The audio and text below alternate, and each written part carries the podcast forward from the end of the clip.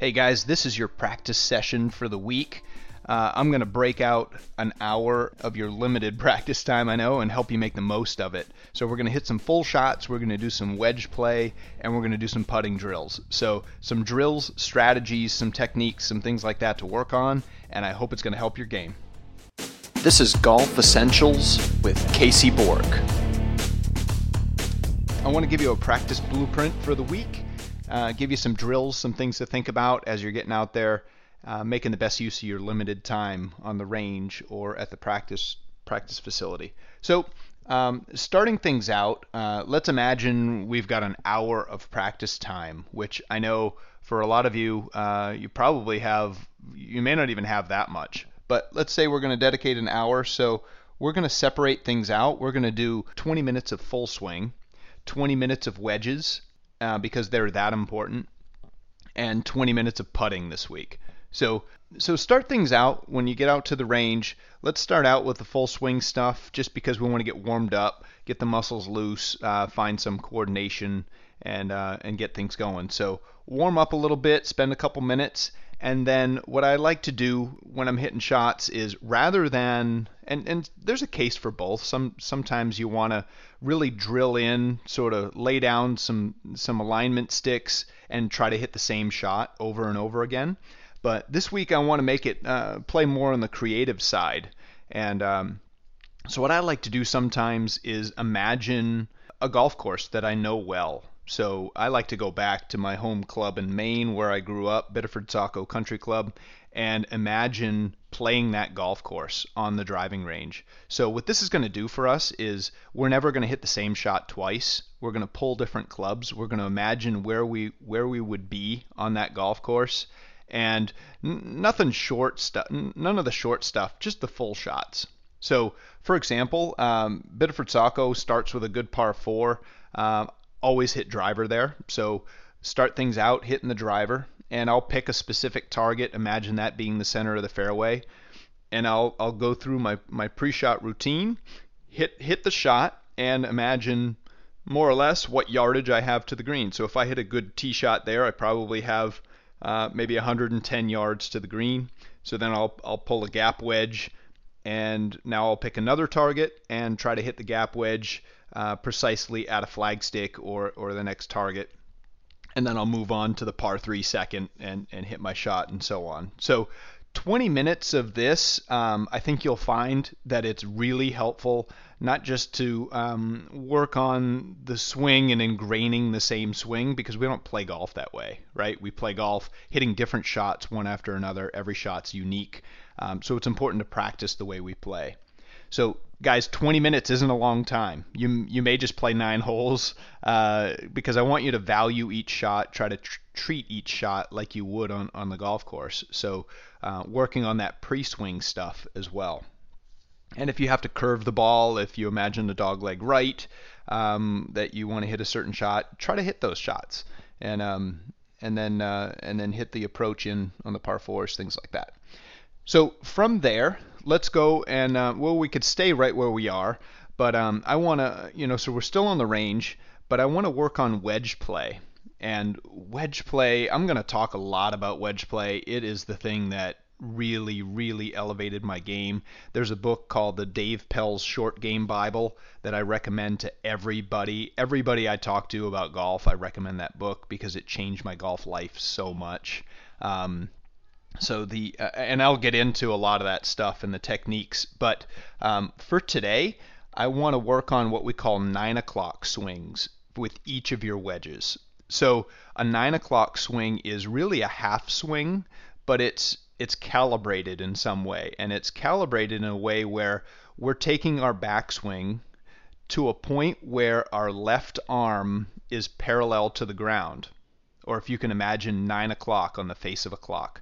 So that nine o'clock swing with your lob wedge, your sand wedge, and your gap wedge or your pitching wedge, whatever wedges you have, hit like four or five or six nine o'clock shots with each of those wedges and just just try to make note how far the ball is flying uh, with each of those. We're not trying to hit them hard, guys. We're trying to hit them consistently the same distance.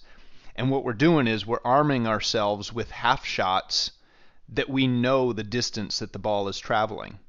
And that's hugely valuable. So if your full sand wedge, say the shortest club you have in the bag is a sand wedge, and you hit that shot full, maybe it goes 80 yards. But you know that your 9 o'clock sand wedge goes 45 yards.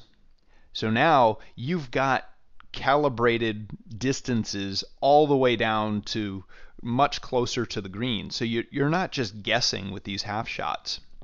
So learning your nine o'clock distances with your wedges is going to be super helpful. Really, really helpful. I can tell you, uh, and like I said, we're going to get into that really deep in, in some coming episodes because I'm really passionate about that. Um, if you get through that and you want to want to continue with wedges, again, we're budgeting 20 minutes out of our hour on wedges. Um, if you get through those, you feel good, or you don't have that many wedges, um, take your most lofted wedge and and do the leap what what I call the leapfrog drill a few times. So start with a just a little chip shot. The ball just goes literally like five yards, and the next shot you're trying to land the next shot on top of the ball that you just hit. So it's going to land in the vicinity of that ball and it might roll out a few yards further. And then the next shot, you're going to try to land on top of that ball. And the goal is literally to land the subsequent shot on the previous ball as it lays on the ground. So try to pick a flat area. And you don't have to hit them straight away. You could sort of chip them off to the side. But as you go, you're going to work up, and each shot that you hit you're carrying the ball just a touch further. And you're doing this not by hitting the ball harder, you're just taking a slightly longer backswing. And that's going to help give you some feel and creativity around the green with those pitch shots. So, two really, really, really good drills to do um, where you're getting some feedback on the distances that you're hitting the shots rather than I think the tendency is on the driving range to just look at direction you know, on the driving range, if you hit one straight, that's defined as a good shot. But with wedges, we know that direct uh, distance control is the most important factor. You know, anybody can hit a wedge shot more or less at the target. The real the real challenge is controlling the depth, the distance. Okay, so there's 20 minutes there, and the last 20 minutes we're going to venture over to the putting green, and there's a drill that I've been doing lately that I've I really liked, especially in a time crunch. Um, and and it's short putts. So I start with the short ones, and I grab two balls. So I never putt with like five balls. Um, you you want to um, you want to blend sort of the repetition stuff, but also keep keep some creativity stuff. I only I only putt with two balls. and I'll I'll bring those two balls and I'll I'll set up a three I'll pick a hole that has a little bit of slope to it, nothing super severe, but I'll I'll drop a I'll drop both balls roughly three feet from the hole, which is about the length of a, a normal length putter, by the way. Um, so pretty close to the hole, and I'll drop them and knock them in the hole, hopefully. And what I'll do is pick them up out of the hole and move around the hole with each set of two. So I'll go around and you know picture the, the the numbers on the face of the clock. I'll just go around, and the goal for me is to make 20 in a row, and I don't leave until I make 20 in a row. And that usually takes 10 minutes or whatever because I'll miss a few here or there.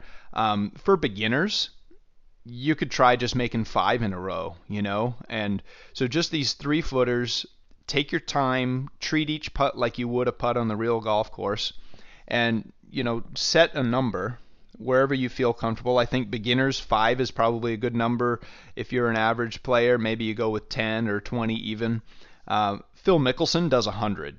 Just for reference, he'll he'll bang out 100. He's got a lot more time than the rest of us, and and a bit more skill probably. So, um, but as a result, when he chips it up there to three feet, he knows he's going to make it because he he he's got in the back of his mind that he can make a 100 in a row. Um, so he's super confident with those most of the time. Um, so if you've got any time left, um, there's another thing that I really like to do is I call it the back and forth drill. So I'll I'll take two holes that are 15 or 20 feet apart, and usually with a little break or a little slope, like uphill downhill, and I'll I'll, I'll clear them out. So I'll pull the flag out of each of them and lay them down and, and basically hog up two holes on the putting green. And again, I'll use two balls. And I'll imagine that these are all birdie putts. So imagine you're hitting the ball great and you're on the green putting for birdie on all of these holes, 15 or 20 feet, and I'll just I'll just go back and forth and I'll keep score. So obviously if you two putt, that's a par. If you make it, then that's a birdie. If you three putt, that's a bogey. And see what you can shoot. See what you could shoot over 18 holes, or maybe you're playing in a 36 hole tournament and you want to go twice and see what you can shoot. If you can get the get it under par, um, you're doing pretty good, right? If you're if you're putting just from 15 or 20 feet and you're over par, um, that's that's not then then you probably need to work on it, right? So um, again, we're we're working on the creativity side, so we're hitting different putts. And and guys, use two balls for this. Um, so after you go back and forth a few times, you know what these putts are doing. Um, you know where the break is, you know the speed, and then it's just a matter of you know knocking it in the hole uh, without uh, without three putting. So try to treat it like like golf on like real golf, and I think that'll benefit you a lot. So that's what we're going to work on this week. Um, for full swing, we're going to play our home course or play a course that we know well, or just imagine a course that you've played on Golden Tee or something. Um, and then we're going to work on wedges. We're going to do some nine o'clock swings. We're going to do the leapfrog drill if we have a little time. I love calibrating your nine o'clock swings primarily, though. I think that's a really important thing to do. And then for putting, try that the three footer drill where we're going to try to make five, ten, or 20 in a row. And uh, and then the back and forth drill where we're going to just go back and forth with some mid length putts to see if we can shoot under par. Thanks, guys. Have a great day.